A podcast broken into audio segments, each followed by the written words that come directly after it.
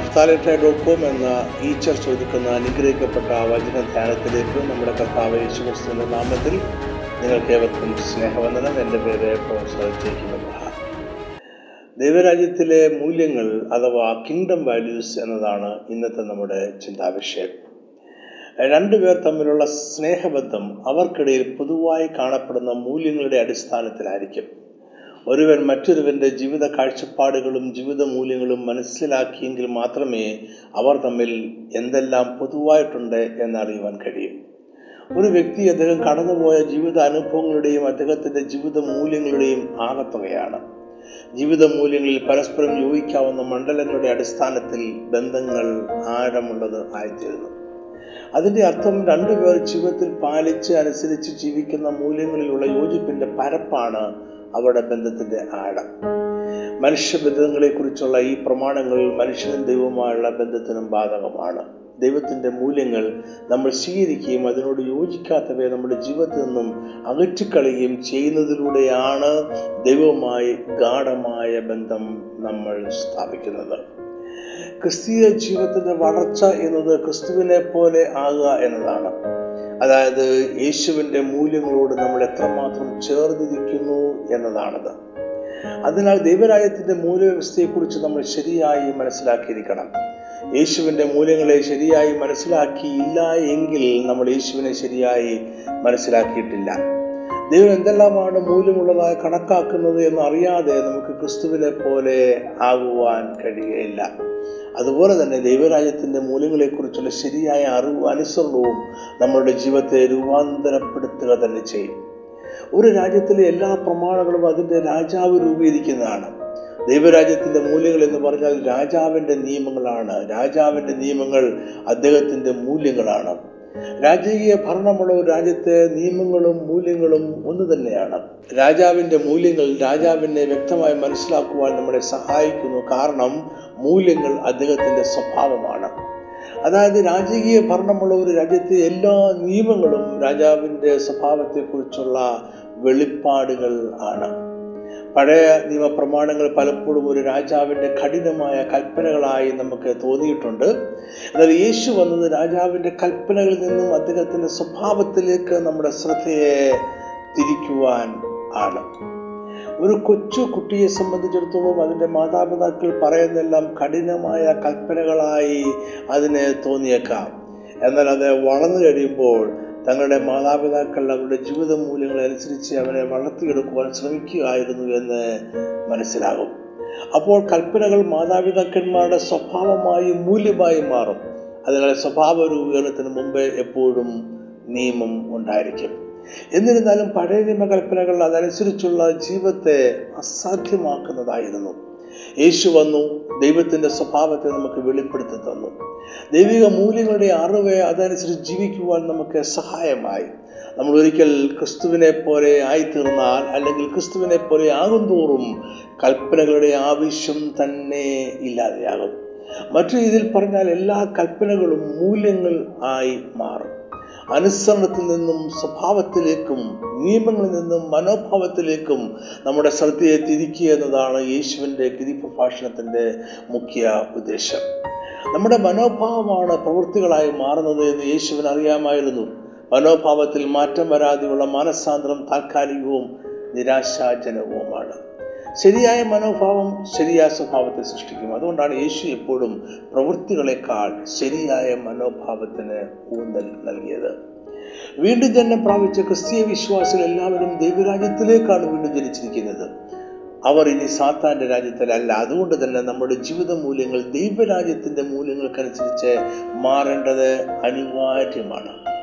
യേശു തന്റെ പരസ്യ ശുശ്രൂഷ പ്രസംഗങ്ങളോടെയും അത്ഭുത പ്രവൃത്തികളോടെയും ആരംഭിച്ചു. അല്പനാളുകൾക്കുള്ളിൽ തന്നെ ഒരു ചെറിയ പുരുഷാരം അവനെ അനുഗമിക്കുവാൻ തുടങ്ങി. അങ്ങനെ ദൈവരാജ്യത്തിന്റെ മൂല്യങ്ങൾ പഠിപ്പിക്കുവാൻ ആവശ്യമായ കേൾവിക്കാരെ യേശുവിനെ ലഭിച്ചു. ദൈവത്തിന്റെ മൂല്യങ്ങൾ വെളിപ്പെടുത്തുന്ന അനുഗ്രഹ പ്രഭാഷണത്തോടെ യേശു ഗിരിപ്രഭാഷണം ആരംഭിച്ചു. ദൈവരാജ്യത്തിന്റെ മൂല്യവ്യവസ്ഥകൾ പ്രഖ്യാപിച്ചു. പിശാജ് അവരുടെ രാജ്യം എങ്ങനെ ഭരിക്കുന്നു എന്നത് യേശുവിന് വിഷയമല്ല. ദൈവരാജ്യം എങ്ങനെ ക്രമീകരിക്കപ്പെടണം എന്നതാണ് യേശുവിന് മുഖ്യം. ദൈവരാജ്യത്തിന്റെ പ്രജകൾ എന്ന നിലയിൽ നമ്മുടെ ജീവിത മൂല്യങ്ങൾ ലോകത്തിന്റെ മൂല്യങ്ങളിൽ നിന്നും വിഭിന്നമായി ദൈവരാജ്യത്തോട് അനുരൂപപ്പെടണം എന്ന് യേശു പഠിപ്പിച്ചു. യേശുവിന്റെ അനുഗ്രഹ പ്രഭാഷണത്തിലെയും ഗിരി പ്രഭാഷണത്തിലെയും മൂല്യങ്ങൾ ദൈവരാജ്യത്തിൽ കേന്ദ്രീകൃതമായ ഒരു ജീവിതം നമ്മളിൽ നിന്നും ആവശ്യപ്പെടുന്നു. അതിന്റെ അർത്ഥം ഈ ലോകത്തിൽ നമ്മൾ ആയിരിക്കുമ്പോൾ തന്നെ ഭൗതികതയിൽ കേന്ദ്രീകൃതമായ ജീവിതമല്ല മറിച്ച് ഒരു ആത്മീയ ജീവിതം നയിക്കുവാനാണ് യേശു നമ്മളെ ആഹ്വാനം ചെയ്യുന്നത്. തിന്നുക കുടിക്കുക ഉടുക്കുക എന്നിവയിൽ മാത്രം ശ്രദ്ധിക്കുന്ന ജീവിതം ലൗകിക ജീവിതമാണ്. ആത്മീയ ജീവിതമോ ദൈവരാജ്യത്തിൽ നിക്ഷേപങ്ങളെ സ്വരൂപിക്കുവാൻ ബന്ധപ്പെടുന്നു. ഇവിടെ ഒരു ചോദ്യം ഉയർന്നു വന്നേക്കാം. നമ്മൾ ഈ ഭൂമിയിൽ ജീവിക്കുമ്പോൾ എങ്ങനെ നമുക്ക് ദൈവരാജ്യത്തിൽ നിക്ഷേപങ്ങൾ സ്വരൂപിക്കുവാൻ കഴിയും? ദൈവരാജ്യം എന്നത് ആത്മീയമായ രാജ്യമാണ്. അത് ആരംഭിച്ചതും നിലനിർത്തുന്നതും നിത്യതയാക്കി മാറ്റുന്നതും ദൈവമാണ്. അതിനെക്കുറിച്ചുള്ളൊരു സന്തോഷ വാർത്ത ഇതാണ്. ദൈവരാജ്യത്തിന്റെ മൂല്യങ്ങൾ കൊത്തമണ്ണമുള്ള നമ്മുടെ ഭൂമിയിലെ ജീവിതം തന്നെ അവിടെ നിക്ഷേപമായി മാറ്റപ്പെടുകയാണ്. ഒരു രാജ്യം എന്നത് കോട്ടകളാൽ സംരക്ഷിക്കപ്പെടുന്ന ഒരു കൂട്ടം വിശ്വാസങ്ങളാണ്. ദൈവരാജ്യത്തിനും കോട്ടകളാൽ സംരക്ഷിക്കപ്പെടുന്ന വിശ്വാസങ്ങളുണ്ട്. ദൈവരാജ്യത്തിന്റെ സംസ്കാരം എന്നത് രാജ്യത്വത്തിനായുള്ള പോരാട്ടമാണ്. അത് അന്ധകാരത്തിന്റെ രാജ്യത്തിനെതിരെയും സാധാന്യ മൂല്യങ്ങൾക്കെതിരെയും സത്യത്തിനായി വ്യാജത്തിനെതിരെയും നിരന്തരമായി നടത്തുന്ന പോരാട്ടമാണ്. ഇവിടെ വെളിച്ചം അന്ധകാരത്തിനെതിരെ പോരാടുകയാണ്. നമ്മളൊരു ആത്മീയ യുദ്ധത്തിലാണ്. പൗലോസ് പറഞ്ഞു നമുക്ക് പോരാട്ടമുള്ളത് ജഡരക്തങ്ങളോടല്ല വാഴ്ചകളോടും അധികാരങ്ങളോടും ഈ അന്ധകാരത്തിന്റെ ലോകാധിപതികളോടും സ്വർലോകങ്ങളിലെ ദുഷ്ടാത്മസേനയോടും അത്രേ. ഇവിടെ പറയുന്ന സ്വർലോകങ്ങളിൽ വസിച്ചുകൊണ്ടാണ് സാധാന്യ ശക്തികൾ ഈ ലോകത്തെ ഭരിക്കുന്നതും അവരുടെ പദ്ധതികൾ പ്രാവർത്തികമാക്കുന്നതും അവരുടെ പക്കൽ വഞ്ചനയും ചതിയും തത്വശാസ്ത്രങ്ങളും വിശ്വാസ വ്യവസ്ഥകളും അവരുടെ മൂല്യങ്ങളും ലൗകിക കാഴ്ചപ്പാടുകളും ഉണ്ട് ഈ സാധാന്യ ചിന്തകൾക്ക് ചുറ്റിനും കുറെ മനുഷ്യർ ഒരുമിച്ച് കൂടുമ്പോൾ അവർ ഒരു രാജ്യമായി മാറുന്നു. അന്ധകാരത്തിന്റെ രാജ്യത്തിന്റെ ദൈവരാജ്യത്തിനെതിരെയുള്ള പോരാട്ടം ക്രിസ്തീയ മൂല്യങ്ങൾക്കെതിരെയുള്ള പോരാട്ടമാണ്. യഥാർത്ഥത്തിൽ നമ്മൾ അജ്ഞാതരായ ഒരു കൂട്ടം ദൂതന്മാരുടെ അല്ല യുദ്ധം ചെയ്യുന്നത് നമ്മൾ കാണുകയും കേൾക്കുകയും അഭിമുഖീകരിക്കുകയും ചെയ്യുന്ന ദുരാത്മാക്കളുടെ മൂല്യവ്യവസ്ഥയോടെയാണ് നമ്മൾ യുദ്ധം ചെയ്യുന്നത്. ഈ ദുഷ്ടമൂല്യ വ്യവസ്ഥിതി പ്രചരിപ്പിക്കുന്നാകട്ടെ ഒരു കൂട്ടം മനുഷ്യരും. മറ്റു രീതിയിൽ പറഞ്ഞാൽ സാത്താനവന്റെ ദുഷിച്ച മൂല്യങ്ങളും സംസ്കാരവും ലോക കാഴ്ചപ്പാടുകളും പ്രമാണങ്ങളും പ്രചരിപ്പിക്കുവാനും പ്രാവർത്തികമാകുവാനും മനുഷ്യരെ ഉപയോഗിച്ചുകൊണ്ടേ ഇരിക്കുകയാണ് നമ്മൾ ഇത്തരം സാധാന്യ ഹോട്ടലുകൾക്കെതിരായാണ് യുദ്ധം ചെയ്യുന്നത്. എല്ലാ രാജ്യങ്ങളും അതിന്റെ സംസ്കാരം കൊണ്ട് തിരിച്ചറിയപ്പെടുന്നു. സംസ്കാരങ്ങൾ തമ്മിൽ ഏറ്റുമുട്ടലുകൾ ഉണ്ടാകുന്നു. വെളിച്ചത്തിന്റെ സാമ്രാജ്യം ഇരുളിന്റെ സാമ്രാജ്യം ഏറ്റുമുട്ടുന്നത് സ്വാഭാവികം മാത്രമാണ്. പരമാധിപത്യത്തിനും രാജ്യത്വത്തിനുമായി ദൈവരാജ്യവും സാത്താന്യ രാജ്യവുമായി എപ്പോഴും സംഘർഷത്തിലാണ്. വേദപുസ്തകത്തിന്റെ മൂല്യവ്യവസ്ഥയ്ക്കെതിരെയുള്ള പോരാട്ടം ഒരു തുടർക്കഥയാണ്. ലോകവും ലോകത്തിലെ ബുദ്ധിമാന്മാരും ഭരണകർത്താക്കളും തുടർച്ചയായി ക്രൈസ്തവ മൂല്യങ്ങളെ ആക്രമിച്ചുകൊണ്ടേയിരിക്കുന്നു. ഒരു വ്യക്തിയോ സമൂഹമോ രാജ്യമോ ക്രൈസ്തവരെ ആക്രമിക്കുമ്പോൾ യഥാർത്ഥത്തിൽ അവർ ആക്രമിക്കുന്നത് ദൈവരാജ്യത്തിന്റെ മൂല്യങ്ങളെയാണ്. നമ്മുടെ തൊക്കിന്റെ നിറം നോക്കിയോ സാമ്പത്തികം ജോലി വിദ്യാഭ്യാസം മതം ലിംഗം എന്നിവയുടെ അടിസ്ഥാനത്തിലോ നമ്മൾ ആക്രമിക്കപ്പെടുകയോ പാർശ്വവൽക്കരിക്കപ്പെടുകയോ ചെയ്താൽ ലോകം അതിനെ അനീതി എന്ന് വിളിക്കും. എന്നാൽ ക്രിസ്തീയ മൂല്യങ്ങൾ കാരണം നമ്മൾ ആക്രമിക്കപ്പെടുകയോ പാർശ്വവൽക്കരിക്കപ്പെടുകയോ ചെയ്താൽ ആ ആക്രമണത്തെ ലോകം ആധുനിക സംസ്കാരം പരിഷ്കൃതം തുല്യത എന്നൊക്കെ വിളിക്കും. ലോകത്തിന് മുന്നിൽ നമ്മൾ അസഹിഷ്ണുരും അപരിഷ്കൃതരും ആയിത്തീരും. ഇതിനേക്കാൾ അപകടകരമായ ഒരവസ്ഥ ആത്മീയ ലോകത്തെ ഇന്ന് നിലനിൽക്കുന്നുണ്ട്. നമ്മൾ വേദപുസ്തക മൂലം ഉയർത്തിപ്പിടിച്ചാൽ ആധുനിക സുവിശേഷ പ്രസംഗരും വേദപണ്ഡിതന്മാരും നമ്മൾ നിയമവാദികളാണ്. പുതിയ ഉപദേശങ്ങൾക്കും കൃപയ്ക്കും എതിരാണ് എന്നൊക്കെ പറഞ്ഞ് നമ്മളെ ആക്രമിക്കും. ദൈവരാജ്യത്തിന്റെ മൂല്യങ്ങൾ പറയുമ്പോൾ പുതിയ നിയമത്തിൽ വ്യക്തമായി എഴുതിയിട്ടുണ്ടോ എന്ന് ചോദിക്കുന്ന ആധുനികർക്കുള്ള മറുപടി ദൈവവചനത്തിൽ ഇങ്ങനെ വ്യക്തമായി എഴുതിയിട്ടുണ്ട് എന്നതായിരിക്കണം. നമ്മൾ പിശാജിന്റെ ലോക സാമ്രാജ്യത്തിനെതിരാണ്. ലോക സാമ്രാജ്യവുമായി നമ്മൾ പോരാട്ടത്തിലാണ്. കാരണം ദൈവരാജ്യത്തിന്റെ മൂല്യവ്യവസ്ഥകൾ അന്ധകാരത്തിന്റെ മൂല്യങ്ങൾക്ക് എതിരാണ്. നമ്മൾ ചർച്ച ചെയ്തുകൊണ്ടിരിക്കുന്നത് ദൈവരാജ്യത്തിന്റെ മൂല്യങ്ങൾ അനുസരിച്ചുള്ള ഈ ഭൂമിയിലെ നമ്മുടെ ജീവിതം തന്നെ നിത്യതയിൽ നിക്ഷേപമായി മാറ്റപ്പെടുന്നു എന്നതാണ്. നമ്മുടെ താൽക്കാലിക വസതിയായ ഈ ഭൂമിയിൽ നിക്ഷേപം സ്വരൂപിക്കുന്നത് ദൈവജനം പ്രോത്സാഹിപ്പിക്കുന്നില്ല. ദൈവരാജ്യത്തിൽ നിക്ഷേപം സ്വരൂപിക്കുന്നതിന് നമ്മളെ ഉത്സാഹിപ്പിക്കുവാൻ യേശു ഒരിക്കൽ ഒരു ഉപമ പറഞ്ഞു. അവിശ്വസ്തനായ ഒരു കാര്യസ്ഥന്റെ ഉപമ ആണത്. ലൂക്കോസിന്റെ സുവിശേഷം പതിനാറാം അധ്യായത്തിൽ ഇത് രേഖപ്പെടുത്തിയിരിക്കുന്നു. അവൻ അവിശ്വസ്തനും ഉത്തരവാദിത്വം ഇല്ലാത്തവനുമായിരുന്നുവെങ്കിലും അവൻ ഭാവിയിലേക്ക് കരുതുന്നതിൽ ബുദ്ധി കാണിച്ചുവെന്ന് യേശു പറഞ്ഞു. ഉപമ ഇങ്ങനെയാണ്. ധനവാനായ മനുഷ്യന് ഒരു കാര്യവിചാരകൻ ഉണ്ടായിരുന്നു അവൻ വസ്തുവക നാനാവിധമാക്കുന്നു എന്ന് യജമാനൻ അറിഞ്ഞു. യജമാനൻ എന്നെ വിളിച്ചു. കാര്യവിചാരത്തിന്റെ കണക്ക് വേഗം ഏൽപ്പിക്കുവാൻ ആവശ്യപ്പെട്ടു. അതോടെ യജമാനൻ അവനെ കാര്യവിചാരത്തിൽ നിന്ന് നീക്കുവാൻ പോവുകയാണ് എന്ന് അവൻ മനസ്സിലാക്കി. ഭാവിയിൽ ഇനി താൻ എന്തു ചെയ്യുമെന്ന ചിന്ത അവനെ ഭരിച്ചു. തന്നെ ഇനി മറ്റൊരു യജമാനും കാര്യവിചാരനായി നിയമിക്കുകയില്ല കഠിനോദ്വാനം ചെയ്ത് ജീവിക്കുവാൻ അവന് പ്രാപ്തിയില്ല. ഭിക്ഷയെടുത്ത് ജീവിക്കുവാൻ അവൻ ലജ്ജിച്ചു. അതിനാൽ ഭാവിയിലേക്ക് ബുദ്ധിയോടെ കരുതുവാൻ അവൻ തീരുമാനിച്ചു. അവൻ യജമാന്റെ കടക്കാരിൽ ഓരോരുത്തരെ വിളിച്ചു വരുത്തി ഒന്നാമന്റെ കടം പകുതിയായി ഇളച്ചു കൊടുത്തു മറ്റു പലരെയും കടം പകുതിയായി ഇളച്ചു കൊടുത്തു. തന്നെ യജമാനൻ കാര്യവിചാരത്തിൽ നീക്കിയാൽ ഇവർ തങ്ങളുടെ വീടുകളിൽ ചേർത്തുകൊള്ളും എന്ന് അവൻ കരുതി. ഇത് അനീതിയാണെങ്കിലും കാര്യവിചാരൻ ബുദ്ധിയോടെ പ്രവർത്തിച്ചതുകൊണ്ട് യജമാനൻ അവനെ പോർത്തി യേശു ഉപമ അവസാനിപ്പിക്കുന്ന ഇങ്ങനെയാണ്. അനീതിയുള്ള മാമോനെ കൊണ്ട് നിങ്ങൾക്ക് സ്നേഹിതന്മാരെ ഉണ്ടാക്കിക്കൊള്ളുകയും. അത് ഇല്ലാതെയാകുമ്പോൾ അവർ നിത്യകൂടാരങ്ങളിൽ നിങ്ങളെ ചേർത്തുകൊള്ളുവാൻ ഇടയാകും. യേശു ഇവിടെ കാര്യസ്ഥന്റെ ഉത്തരവാദിത്വമില്ലായ്മയോ അനീതിയോ പ്രകീർത്തിക്കുകയല്ല ഉപമയിലെ അവസാന ഭാഗത്തുള്ള നിത്യകൂടാരങ്ങളിൽ നിങ്ങളെ ചേർത്തുകൊള്ളുവാൻ ഇടയാകുമെന്ന വാക്കുകളാണ് യേശുവിന്റെ സന്ദേശം. ഈ ഭൂമിയിലെ സമ്പത്ത് കൊണ്ട് നിത്യതയിൽ നിക്ഷേപിക്കുക എന്നതാണ് ഉപമയുടെ അർത്ഥം. ബുദ്ധിയുള്ള ഒരു നിക്ഷേപത്തിന് ദൈവരാജ്യത്തിലെ വ്യവസ്ഥകൾ നമ്മൾ മനസ്സിലാക്കിയിരിക്കണം. സമയപരിധി നിമിത്തം ദൈവരാജ്യത്തിലെ എല്ലാ മൂല്യങ്ങളും നമുക്കിവിടെ ചർച്ച ചെയ്യുവാൻ കഴിയുകയില്ല. എങ്കിലും പ്രധാനപ്പെട്ട അഞ്ച് മൂല്യ കുറിച്ച് നമുക്ക് അല്പമായിട്ട് ചിന്തിക്കാം.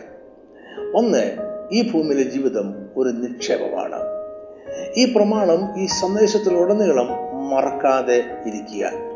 നമ്മളുടെ മുഖ്യ ചർച്ചാ വിഷയം നിക്ഷേപം എന്നതല്ല ദൈവരാജ്യത്തിന്റെ മൂല്യങ്ങൾ എന്നതാണ്. എന്നാൽ ദൈവത്തിന്റെ മൂല്യങ്ങൾ എന്നത് തന്നെ നിയമങ്ങളും മൂല്യങ്ങളനുസരിച്ചുള്ള ജീവിതം തന്നെ നിക്ഷേപവും ആണ്. അന്ത്യകാലത്തെക്കുറിച്ചും യേശുവിന്റെ രണ്ടാമത്തെ വരവ് വിശ്വസ്തർക്കുള്ള പ്രതിഫലം അവിശ്വസ്തർക്കുള്ള ശിക്ഷ എന്നിവയെക്കുറിച്ചുമുള്ള പ്രവചനങ്ങൾ മത്തായി ഇരുപത്തഞ്ചാം അധ്യായത്തിൽ യേശു പറഞ്ഞ് അവസാനിപ്പിക്കുകയാണ്. ഒന്നാമത്തെ വാക്യം മുതൽ പതിമൂന്നാമത്തെ വാക്യം വരെയുള്ള ഭാഗത്തെ പത്ത് കന്യകമാരുടെ ഉപമ കർത്താവ് പറയുന്നു. പതിനാല് മുതൽ മുപ്പത് വരെയുള്ള വാക്യങ്ങളിൽ അഞ്ച് താലന്തുകളുടെ ഉപമ കർത്താവ് പറയുന്നു. മുപ്പത്തൊന്ന് മുതൽ നാൽപ്പത്തിയാറ് വരെയുള്ള വാക്യങ്ങളിൽ നീതിമാന്മാർക്ക് ലഭിക്കുവാനിരിക്കുന്ന പ്രതിഫലത്തെക്കുറിച്ചും ദുഷ്ടന്മാർക്കുള്ള ശിക്ഷയെക്കുറിച്ചും കർത്താവ് പറയുന്നു. യേശു ക്രിസ്തു തേജസ്സോടെ സകല വിശുദ്ധരുമായ തേജസ്സിന്റെ സിംഹാസനത്തിൽ ഇരിക്കുന്ന നാൾ വരും. അപ്പോൾ സകല ജാതികളെയും അവന്റെ മുന്നിൽ കൂട്ടും. അവനവരെ ഇടയൻ ചെമ്മരിയാടുകളെയും കോലാടുകളെയും തമ്മിൽ വേർതിരിക്കുന്ന പോലെ വേർതിരിച്ചു. ചെമ്മരിയാടുകളെ തന്റെ വലത്തും കോലാടുകളെ തന്റെ ഇടത്തും നിർത്തും. കർത്താവ് തന്റെ വലത്തുള്ളവരോട് അനുഗ്രഹിക്കപ്പെട്ടവരെ നിങ്ങൾക്കായി ഒരുക്കിയിരിക്കുന്ന രാജ്യം അവകാശമാക്കിക്കൊള്ളുകയും എന്ന് അരളി കർത്താവ് തുടർന്ന് ഇങ്ങനെ പറയും എനിക്ക് വിശന്നു നിങ്ങൾ ഭക്ഷിപ്പാൻ തന്നു. ദാഹിച്ചു നിങ്ങൾ കുടിപ്പാൻ തന്നു. ഞാൻ അതിഥിയായിരുന്നു നിങ്ങൾ എന്നെ ചേർത്തുകൊണ്ടോ? നഗ്നനായിരുന്നു. നിങ്ങൾ എന്നെ ഉടുപ്പിച്ചു. രോഗിയായിരുന്നു. നിങ്ങൾ എന്നെ കാണുവാൻ വന്നു. തടവിലായിരുന്നു. നിങ്ങൾ എന്റെ അടുക്കൽ വന്നു. അപ്പോൾ നീതിവാന്മാർ അവർ ഒരിക്കലും കർത്താവിനെ വിശന്ന് കണ്ടിട്ട് ഭക്ഷിപ്പാൻ തരികയോ ദാഹിച്ച് കണ്ടിട്ട് കുടിപ്പാൻ തരികയോ അതിഥിയായി കണ്ടിട്ട് ചേർത്ത് കൊള്ളുകയോ നഗ്നനായി ഉടുപ്പിക്കുകയോ രോഗിയായിട്ടോ തടവിലോ കണ്ടിട്ട് അവന്റെ അടുക്കൽ ചെല്ലുകയോ ചെയ്തിട്ടില്ല എന്ന് മറുപടി പറയും. യേശുവരോട് എന്റെ ഈ ഏറ്റവും ചെറിയ സഹോദരന്മാരിൽ ഒരുത്തിന് നിങ്ങൾ ചെയ്തെടുത്തോളുമെല്ലാം എനിക്ക് ചെയ്തു എന്ന് ഞാൻ സത്യമായിട്ട് നിങ്ങളോട് പറയുന്നു എന്ന് അറിയിച്ചു. പിന്നെ അവൻ ഇടത്തുള്ളവരോട് ശപിക്കപ്പെട്ടവരെ എന്നെ വിട്ട് പിശാചനം അവരുടെ ദൂതന്മാർക്ക് ഒരുക്കിയിരിക്കുന്ന നിത്താഗ്നിയിലേക്ക് പോകുവീൻ എന്ന് കൽപ്പിക്കും. യേശു തുറന്നു പറയുന്നത് ഇങ്ങനെയാണ്. എനിക്ക് വിശ്വമോ നിങ്ങൾ ഭക്ഷിപ്പാൻ തന്നില്ല. ദാഹിച്ചു നിങ്ങൾ കുടിപ്പാൻ തന്നില്ല. അതിഥിയായിരുന്നു നിങ്ങൾ എന്നെ ചേർത്തുകൊണ്ടില്ല. നഗ്നനായിരുന്നു നിങ്ങൾ എന്നെ ഉടുപ്പിച്ചില്ല. രോഗിയും തടവിലുമായിരുന്നു നിങ്ങൾ എന്നെ കാണാൻ വന്നില്ല.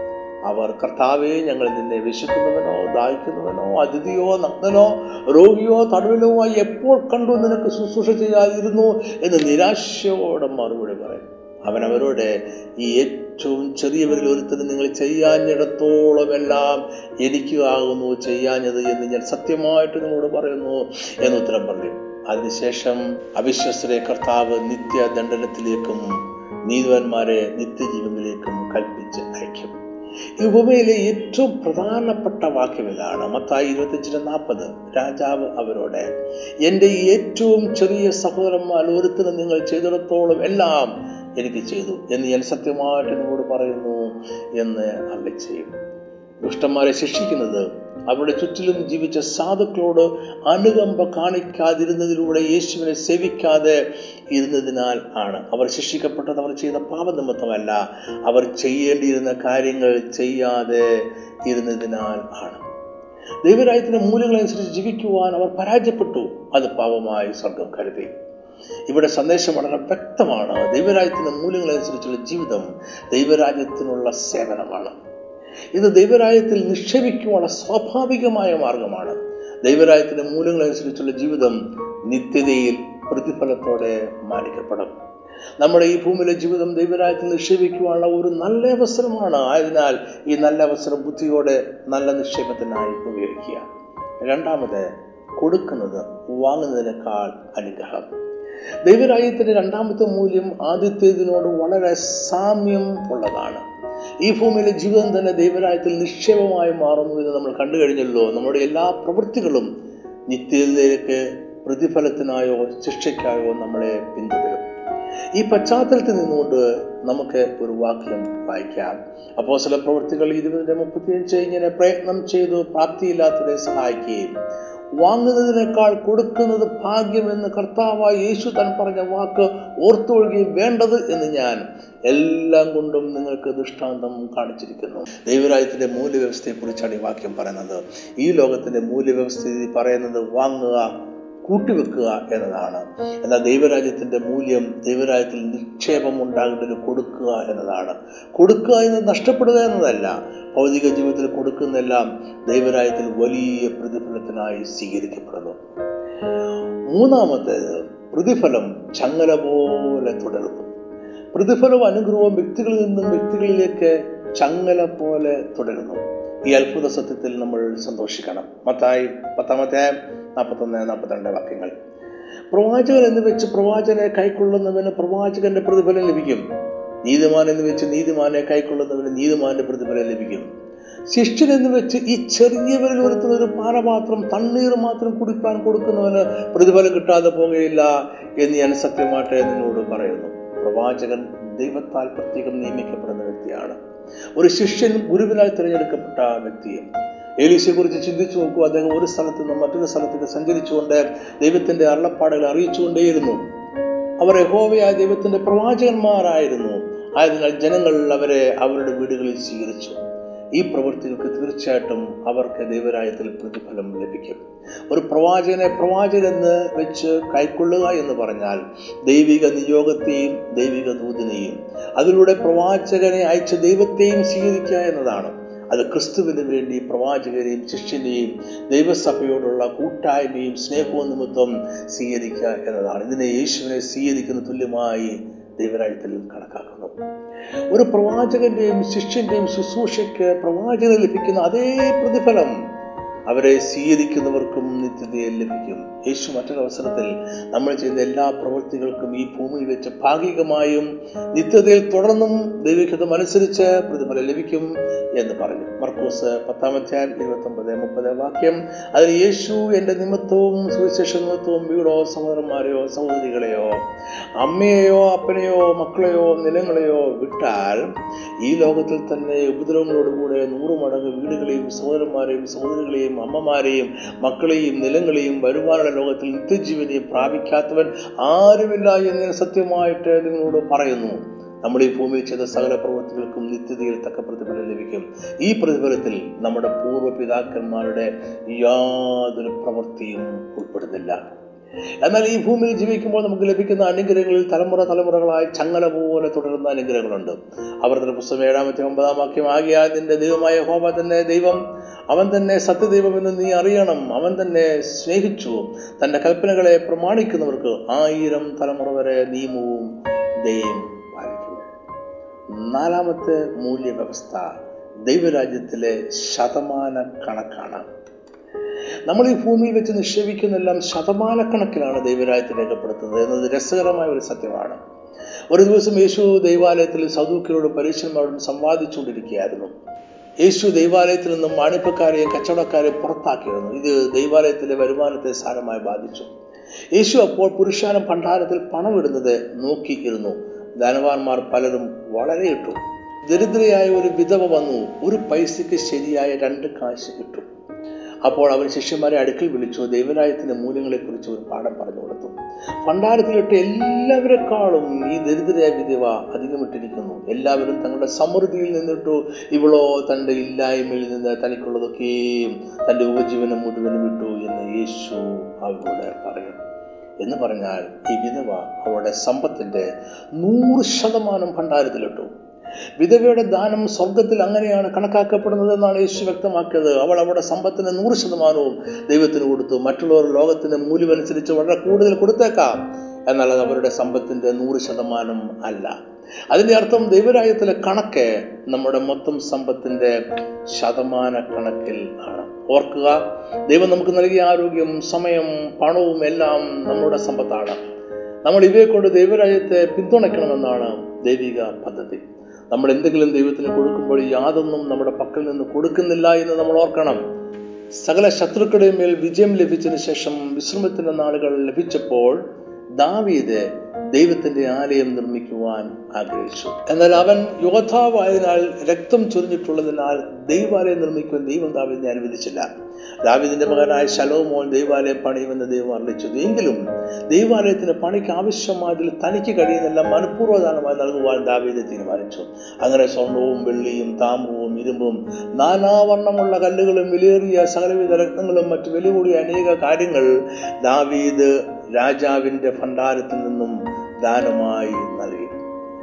അതിനുശേഷം ദൈവാലയ പണിക്കായി മനഃപൂർവദാനങ്ങളെ നൽകുവാൻ അവൻ ജനങ്ങൾക്ക് അവസരം നൽകി. അവരും സന്തോഷത്തോടെ പൊന്നും തങ്കവും വെള്ളിയും താമ്രവും ഇരുമ്പും രത്നങ്ങളും കൊടുത്തു. അങ്ങനെ ജനം ഏകാഗ്രതയോടെ മനഃപൂർവമായി കൊടുത്തതുകൊണ്ട് അവർ സന്തോഷിച്ചു.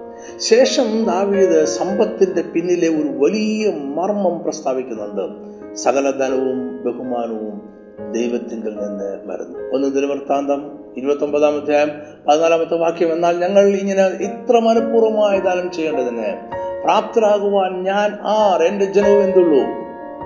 സകലവും നിങ്കിൽ നിന്നല്ലോ വരുന്നത്. നിന്റെ കയ്യിൽ നിന്ന് വാങ്ങി ഞങ്ങൾ നിനക്ക് തരുന്നതേ ഉള്ളൂ.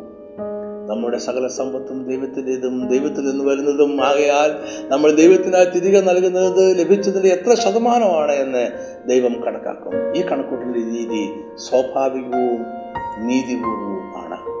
ആണ് അതിന്റെ അർത്ഥം നമ്മൾ ദൈവരാജ്യത്തിനായി ചെലവാക്കിയ സമ്പത്തിന്റെ ലോകപ്രകാരമുള്ള വലുപ്പമല്ല.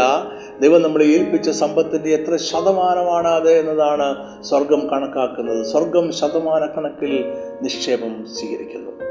അഞ്ച് രഹസ്യമായ ആത്മീയതയ്ക്ക് പ്രതിഫലം ഉണ്ട്. ആരും അറിയാതെ പോകുന്ന നമ്മുടെ ആത്മീയതയ്ക്ക് ദൈവരായത്തിൽ വലിയ പ്രതിഫലമുണ്ടോ. ഒപ്പം നിത്യതയിൽ പ്രതിഫലത്തിന് ഇരട്ടിപ്പില്ല എന്ന് നമ്മൾ മനസ്സിലാക്കണം. ആരാലും ശ്രദ്ധിക്കപ്പെടാതെ പോകുന്ന നമ്മുടെ ആത്മീയ പ്രവർത്തനങ്ങൾക്ക് ഈ ഭൂമിയിൽ യാതൊരു പ്രതിഫലം ലഭിക്കില്ല. ഒപ്പം ഈ ലോകത്തിലെ പ്രതിഫലം ലക്ഷ്യം വെച്ചുകൊണ്ടുള്ള യാതൊരു പ്രവർത്തനങ്ങൾക്കും ദൈവരായത്തിൽ വീണ്ടും പ്രതിഫലം ലഭിക്കില്ല. നമ്മുടെ രഹസ്യ ആത്മീയതയുടെ നല്ല ഉദാഹരണമാണ് പ്രാർത്ഥന. പ്രാർത്ഥന എന്നത് തികച്ചും വ്യക്തിപരമായ ആത്മീയ ആവിഷ്കരണം ആണ്. രഹസ്യ പ്രാർത്ഥനയുടെ ഉദ്ദേശം മനുഷ്യരുടെ സ്തുതിയോ ആത്മീയ പരിവേഷവുമല്ല. രഹസ്യ പ്രാർത്ഥന ദൈവവുമായുള്ള നേരിട്ടുള്ള സംഭാഷണമാണ്. യേശു മറ്റാരും അറിയാതിരിക്കുന്ന അവനെ സ്വർഗീയ പിതാവെ അംഗീകരിക്കുന്ന രഹസ്യ പ്രാർത്ഥനയ്ക്ക് വളരെ പ്രാധാന്യം നൽകി. മത്തയാറിന്റെ അഞ്ച് മുതൽ ഏഴുള്ള വാക്യങ്ങൾ നിങ്ങൾ പ്രാർത്ഥിക്കുമ്പോൾ കപടഭക്തിക്കാരെ പോലെ ആകരുത്. അവർ മനുഷ്യർക്ക് വിളങ്ങേണ്ടതിന് പള്ളികളിലും തിരുക്കോണുകളിലും നിന്നുകൊണ്ട് പ്രാർത്ഥിപ്പാൻ ഇഷ്ടപ്പെടുന്നു. അവർക്ക് പ്രതിഫലം കിട്ടിപ്പോയി എന്ന് ഞാൻ സത്യമായിട്ട് നിങ്ങളോട് പറയുന്നു. നീയോ പ്രാർത്ഥിക്കുമ്പോൾ അറയിൽ കടന്ന് വാതിലടച്ച് രഹസ്യത്തിലുള്ള നിന്റെ പിതാവിനോട് പ്രാർത്ഥിക്കുക. രഹസ്യത്തിൽ കാണുന്ന നിന്റെ പിതാവ് നിനക്ക് പ്രതിഫലം തരും. പ്രാർത്ഥിക്കയിൽ നിങ്ങൾ ജാതികളെ പോലെ ജൽപ്പനം ചെയ്യരുത്. അതിഭാഷണത്താൽ ഉത്തരം കിട്ടുമെന്നല്ലോ അവർക്ക് തോന്നുന്നത്. ഇവിടെ യേശു പ്രാർത്ഥനയുടെ ഉദ്ദേശത്തെക്കുറിച്ചും രീതിയെക്കുറിച്ചുമാണ് പറയുന്നത്. നമ്മൾ പ്രാർത്ഥിക്കുമ്പോൾ മനുഷ്യർക്ക് വിളങ്ങേണ്ടതിന് പ്രാർത്ഥിക്കാതെ രഹസ്യത്തിലുള്ള നമ്മുടെ പിതാവിനോട് പ്രാർത്ഥിക്കണം. നമ്മുടെ രഹസ്യത്തിൽ കാണുന്നതും പരസ്യമായ പ്രതിഫലം നൽകുന്നതിനുമായ സ്വർഗീയനായ പിതാവുമായുള്ള വ്യക്തിപരമായ സംഭാഷണമായിരിക്കണം അത്. നമ്മൾ പ്രാർത്ഥിക്കുകയും ജാതികളെ പോലെ ജൽപ്പനം ചെയ്യുകയും അതിഭാഷണം നടത്തുകയും ചെയ്തത്. മത്തായി ആറിന്റെ ഒന്ന് മുതൽ നാല് വരെയുള്ള വേദഭാഗങ്ങളിൽ സാധുക്കൾക്കായി നൽകുന്ന സഹായങ്ങളെക്കുറിച്ചും യേശു പറയുന്നുണ്ട്. ഭിക്ഷ കൊടുക്കുമ്പോൾ മനുഷ്യരാൽ മാനം ലഭിക്കുവാൻ തക്കവണ്ണം കൊടുക്കരുത്. അല്ലെങ്കിൽ സ്വർഗത്തിലുള്ള പിതാവിന്റെ പക്കൽ നിന്നും നമുക്ക് പ്രതിഫലം ലഭിക്കുകയില്ല. നമ്മുടെ ഭിക്ഷ രഹസ്യത്തിലാകേണ്ടതിന് വലങ്കൈ ചെയ്യുന്നത് എന്ത് എന്ന് ഇടകെ അറിയരുത്. രഹസ്യത്തിൽ കാണുന്ന നമ്മുടെ പിതാവ് നമുക്ക് പരസ്യമായി പ്രതിഫലം തരും. യേശു ദൈവരാജ്യത്തിന്റെ മറ്റൊരു മൂല്യത്തെക്കുറിച്ച് സംസാരിക്കുകയാണ്. സൽപ്രവൃത്തികൾ ചെയ്യുമ്പോഴുള്ള നമ്മുടെ മനോഭാവമാണ് സ്വർഗം കണക്കിലെഴുതുന്നത് സ്ഥലമോ രീതികളോ അല്ല. യേശുവിന്റെ ഗിരിപ്രഭാഷണത്തിൽ എല്ലായിടവും നമ്മുടെ മനോഭാവത്തിനാണ് ഊണം നൽകിയിരിക്കുന്നത്. അതായത് പരസ്യമായി പ്രാർത്ഥിക്കുകയോ രഹസ്യമായി പ്രാർത്ഥിക്കുകയോ പരസ്യമായി മറ്റുള്ളവരെ സഹായിക്കുകയോ രഹസ്യമായി സഹായിക്കുകയോ ആകാം. ഒരേ വാക്കുകളോ വാചകങ്ങളോ ദൈവവചനമോ പ്രാർത്ഥനയിൽ ആവർത്തിച്ചെന്നിരിക്കാം നമ്മുടെ മനോഭാവം ദൈവത്തെ പ്രസാദിപ്പിക്കുക എന്നത് മാത്രമാണെങ്കിൽ നമുക്ക് ഈ ലോകത്തിൽ വെച്ച് തന്നെ പരസ്യമായും ദൈവരാജ്യത്തിനും പ്രതിഫലം ലഭിക്കും. ഇത് പ്രതിഫലത്തിന് ഇരട്ടിപ്പല്ല. ദൈവജനപ്രകാരം നമുക്ക് ലഭിക്കുന്ന ഒരേ പ്രതിഫലമാണ്. നമ്മുടെ മനോഭാവം മനുഷ്യരെ സന്തോഷിപ്പിക്കുക എന്നതാണെങ്കിൽ നമ്മുടെ പ്രവൃത്തികളുടെ സ്ഥലമോ രീതിയോ എന്തു തന്നെയായാലും നമുക്ക് മനുഷ്യരിൽ നിന്ന് പ്രതിഫലം ലഭിക്കും. ദൈവരായത്തിൽ പ്രതിഫലം ലഭിക്കുക ഇല്ല ഞാൻ ഈ സന്ദേശം ഇവിടെ അവസാനിപ്പിക്കട്ടെ. ദൈവരാജ്യത്തിന്റെ മൂല്യവ്യവസ്ഥകൾ ലോകത്തിന്റെ മൂല്യങ്ങൾക്ക് വിരുദ്ധമാണ്. കാരണം ദൈവരാജ്യത്തിന്റെ മൂല്യങ്ങൾ സ്വർഗീയ രാജാവാണ് നിശ്ചയിക്കുന്നത്. അവ നമ്മൾ അനുസരിച്ച് ജീവിക്കണം എന്ന് തന്നെയാണ് ദൈവം ആഗ്രഹിക്കുന്നത്. അവ അസാധ്യങ്ങളല്ല അവ സാധ്യമായവ തന്നെയാണ്. അതുകൊണ്ട് ദൈവരാജ്യത്തിന്റെ മൂല്യങ്ങൾ അനുസരിച്ച് നമുക്ക് ജീവിക്കാം. ദൈവരാജ്യത്തിനൊത്തവണ്ണം ജീവിക്കാം. ഈ സന്ദേശം തങ്ങൾക്ക് അനുഗ്രഹമായിരുന്നു എന്ന് വിശ്വസിക്കുന്നു. എല്ലാ മാസവും ഒന്നാമത്തെ ശനിയാഴ്ച വൈകിട്ട് അഞ്ച് മണിക്ക് പവർ വിഷൻ ടി വിയിൽ ദൈവജനത്തിന് മർമ്മങ്ങൾ പങ്കിടുവാൻ ഞാൻ ആഗ്രഹിക്കുന്നു. മറക്കാതെ കാണുക മറ്റുള്ളവരെയും കൂടെ ക്ഷണിക്കുക. എല്ലാ മാസവും ഒന്നാമത്തെ ശനിയാഴ്ച വൈകിട്ട് അഞ്ച് മണിക്ക് പവർ വിഷൻ ടി വി കർത്താവ് നിങ്ങളെ എല്ലാവരെയും സമർത്ഥമായിട്ട് അനുഗ്രഹിക്കട്ടെ.